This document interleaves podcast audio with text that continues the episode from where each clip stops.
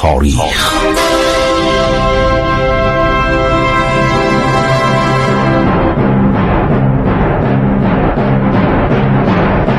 کاری از گروه جوان و اندیشه رادیو جوان.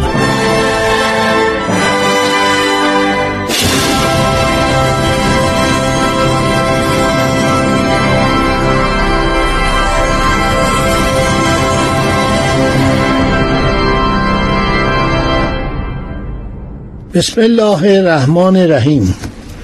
با سلام به شما شنوندگان عزیز رادیو جوان خسرو معتزد با شما صحبت می کند دوستان عزیز ما در حال بیان سرگذشت انوشیروان خسرو اول یکی از پادشاهان دولت ساسانی هستیم. دیگه ساسانیان در حالت انحطاط هستند یعنی مشکلاتی که در مملکت یکی دوتا نیستش. یکی از مشکلات اینه که ثروت خوب تعدیل نشده. ثروت خوب تقسیم نشده. یعنی ثروت یک گروهی هستند به نام هفت خانواده اشرافی. اینها بسیار ثروتمندند اینها تمام املاک تمام زمین های خوب همه مال اینهاست. به اینا می‌گفتن ویسپوهران یعنی اسواران شاه سواران شه سواران. اینها طبقه بالا بودن مثل شوالیه های قرون وسطا. وزرگان هم جزو اینا بودن. موبدان و هیربودان هم جزو اینا بودن. تقریبا تمام این املاک دست اینها بود. زندگی خوب مال اینها بود. مالیات هم نمی‌دادن و طبقات پایین خیلی بیچاره و عرض شود که فقیر بودن.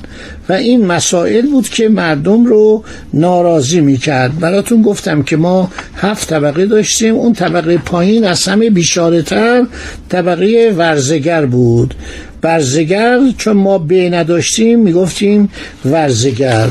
و این طبقات بسیار گرفتاری داشتن گرفتاری مالی داشتن. اینا در طول عمرشون همش کار می‌کردن. زمین و عرض شود که کشاورزی سهم اینها بود. تفریح و گردش و خانه های اشرافی و غذای خوب و تمام تسهیلات در اختیار طبقات بالا بود.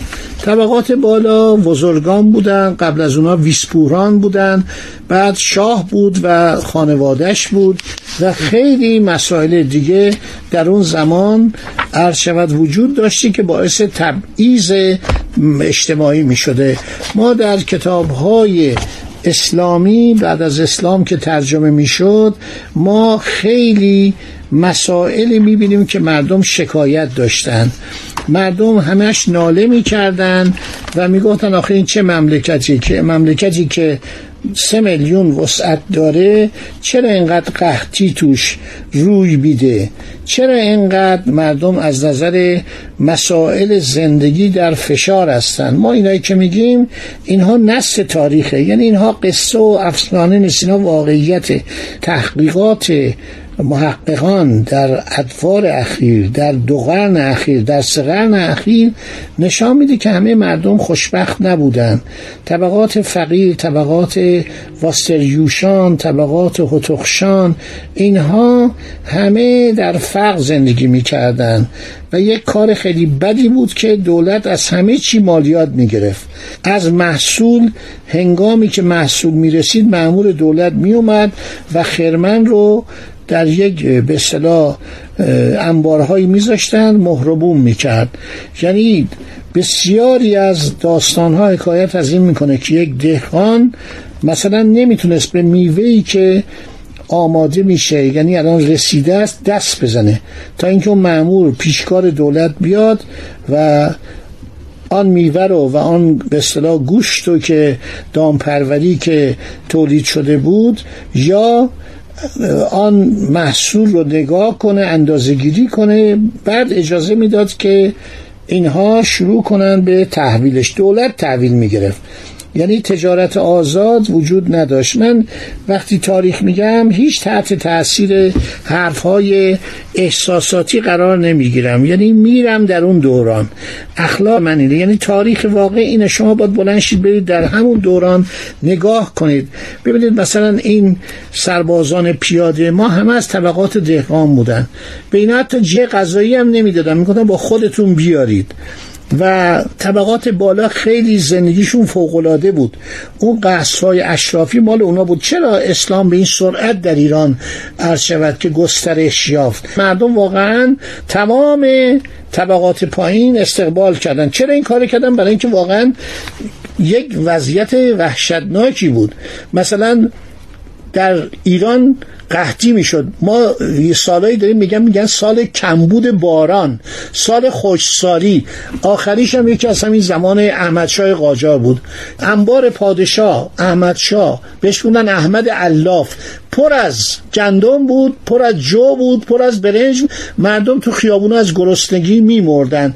این داستانا رو نمیشه کتمان کنن. ارباب که خسرو شارخ مباشر مجلس بود رئیس کاربردازی. و پلوش شاه. قربان خواهش از شما می‌کنم التماس می‌کنم. گندمتون یک کمی قیمتشو کمتر کنید. گفت یعنی چه؟ من مالکم. حق دارم هر قیمتی می‌خوام بفروشم. گفت قربان مردم دارن میمیرن. گفت به من مربوط نیست.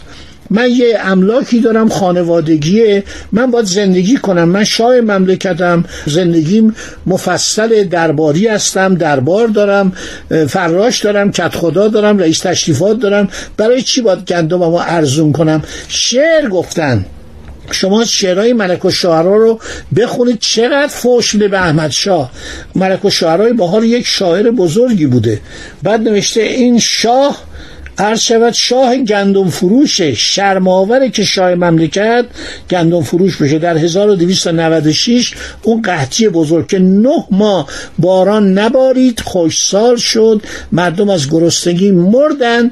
من حساب کردم با جمعیت شناسان محاسبه کردیم. سه میلیون نفر در اون سال مردن. نه ده میلیون. چون جمعیت ایران اون موقع 20 میلیون نبوده. حدود سه میلیون نفر از ایرانیان مردن.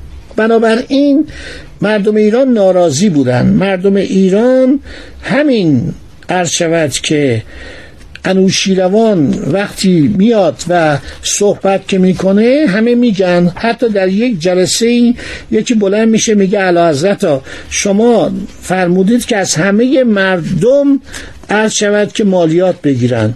بعضی از مردم مردن. پیر شدن مردن بازم دولت داره از خانواده اینها مالیات می‌گیره و این درست نیست. شاه خیلی عصبانی میشه میگه تو فضولی زیاد می‌کنی و بزنی تو سرش و با دوات اون دبیر بوده.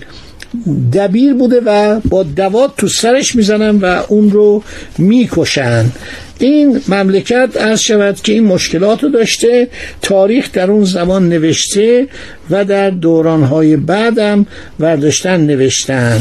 این مسائل نشون میده که ایران یک مشکلاتی داشته.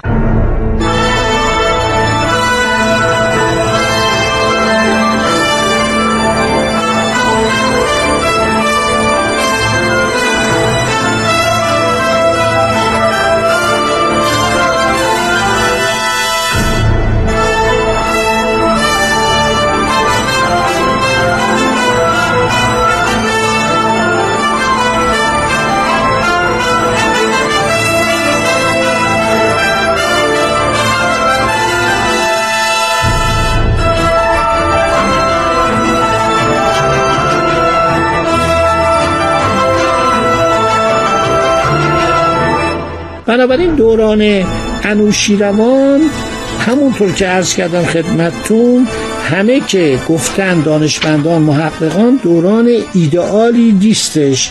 دوره خوبی بوده برای طبقات بالا. مثلا دانشگاه گندی شاپور که در اهواز نزدیک اهواز عرض شود که احداث شده بود از ساختمان های دوران شاپور اول بود. ولی از دوران سلطنت خسرو انوشیروان آن دانشگاه شهرت و اعتبار صدچندان پیدا می‌کنه. از تمام سرزمین های ایران و اطراف ایران میان. استادانی از مصر از هند از روم شرقی از یونان به ایران میان. اینا رو استخدام می‌کنن. یکی از اساتید برجسته اونجا حارس ابن کلده که اول دانشجو بود بعد به مقام استادی می‌رسه. بعدا مدتی عرض شود که پزشک اسلامی میشه. این تحصیل کرده عرض شود که جندی شاپور یا گندی شاپور؟ گندی یعنی سرباز. گندی که الان هم اعراب اسمش کردن جندی. وقتی میگن جندی یعنی سرباز. گندی شاپور اول یه دانشگاه نظامی بوده و کم کم این دانشگاه تبدیل میشه به یک دانشگاه غیر نظامی. یعنی در آن دانشگاه طب هم یاد می‌دادن ریاضیات هم یاد می‌دادن. مکانیکوس یعنی مهندسی اونم یاد می‌دادن. استادای زیادی داشتن. کشاورزی و باغداری رو هم یاد می‌دادن دروس مالیه خراج زبانهای هندی چینی رومی یونانی در آن دانشگاه تدریس می‌شد. ولی مثل دارالفنون بود.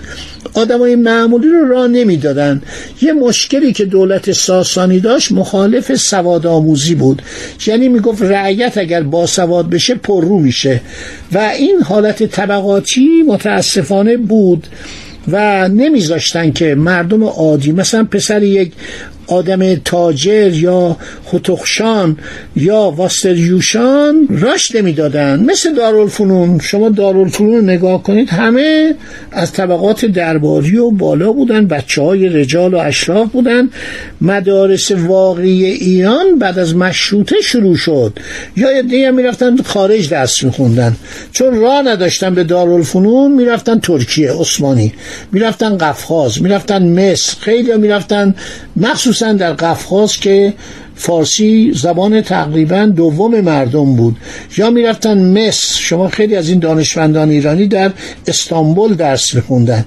هر کسی رو به دارالفنون راه نمی‌دادن. از زمان مظفرالدین شاه مدارس خصوصی باز میشه. کم کم راه سواد آموزی عرض شود که به روی مردم گشوده میشه.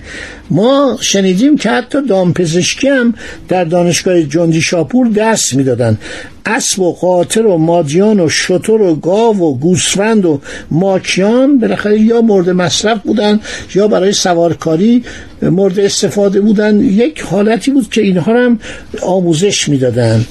و دولت ساسانی در این مورد در مورد اشراف کوتاهی نمی کرد ولی در مورد طبقات پایین به اینها به صورت تقریبا همون حالت که مثلا لوی چهاردهم نگاه می کرد خب دوستان عزیز من از شما خداحافظی می کنم امیدوارم همین مختصر بیاناتی که به عرض شما می‌رسه مورد استفاده شما عزیزان قرار بگیره.